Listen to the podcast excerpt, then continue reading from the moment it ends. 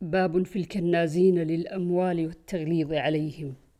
عن الأحنف بن قيس قال قدمت المدينة فبين أنا في حلقة فيها ملأ من قريش إذ جاء رجل أخشن الثياب أخشن الجسد أخشن الوجه فقام عليهم فقال بشر الكانزين برضف يحمى عليه في نار جهنم فيوضع على حلمة ثدي أحدهم حتى يخرج من نغض كتفيه حتى يخرج من نغض كتفيه ويوضع على نغض كتفيه حتى يخرج من حلمة ثدييه يتزلزل.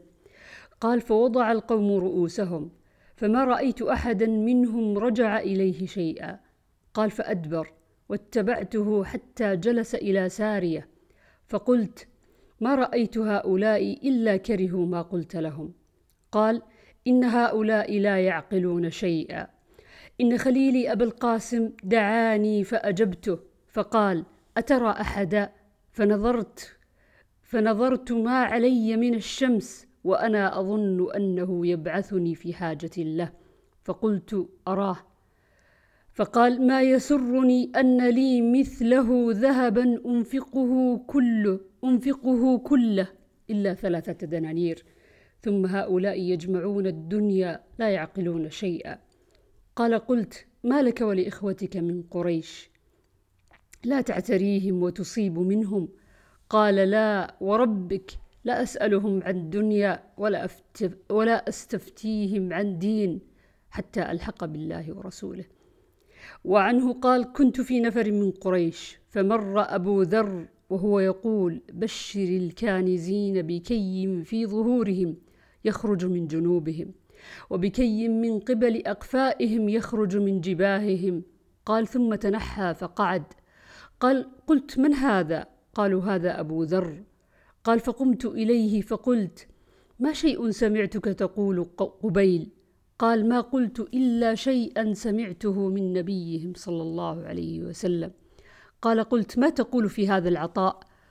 قال خذه فإن فيه اليوم معي فإن فيه اليوم معونة فإن كان ثمنا لدينك فدعه. باب الحث على النفقة وتبشير المنفق بالخلف.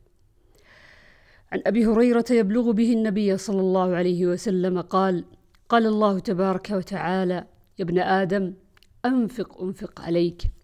وقال يمين الله ملأى.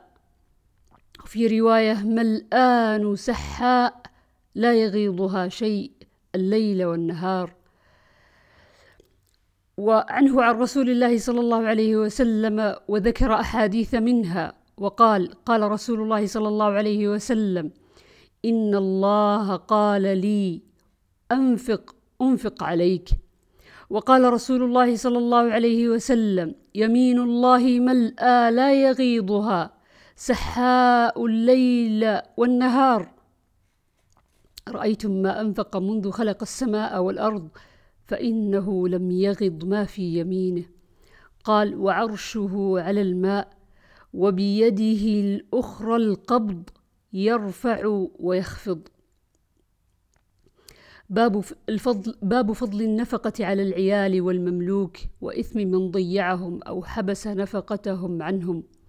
عن ثوبان قال قال رسول الله صلى الله عليه وسلم أفضل دينار ينفقه الرجل دينار ينفقه على عياله ودينار ينفقه الرجل على دابته في سبيل الله ودينار ينفقه على أصحابه في سبيل الله.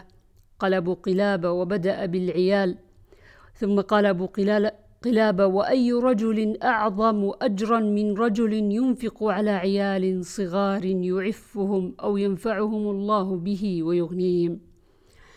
عن أبي هريرة قال قال رسول الله صلى الله عليه وسلم دينار أنفقته في سبيل الله ودينار أنفقته في رقبة ودينار تصدقت به على مسكين ودينار أنفقته على أهلك.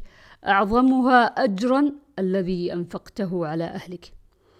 عن خيثم قال كنا جلوسا مع عبد الله بن عمرو إذ جاءه قهرمان إذ جاءه قهرمان له فدخل فقال أعطيت الرف الرقيق قوتهم؟ قال لا. قال فانطلق فأعطهم. قال قال رسول الله صلى الله عليه وسلم كفى بالمرء إثما أن يحبس عمن يملك قوته.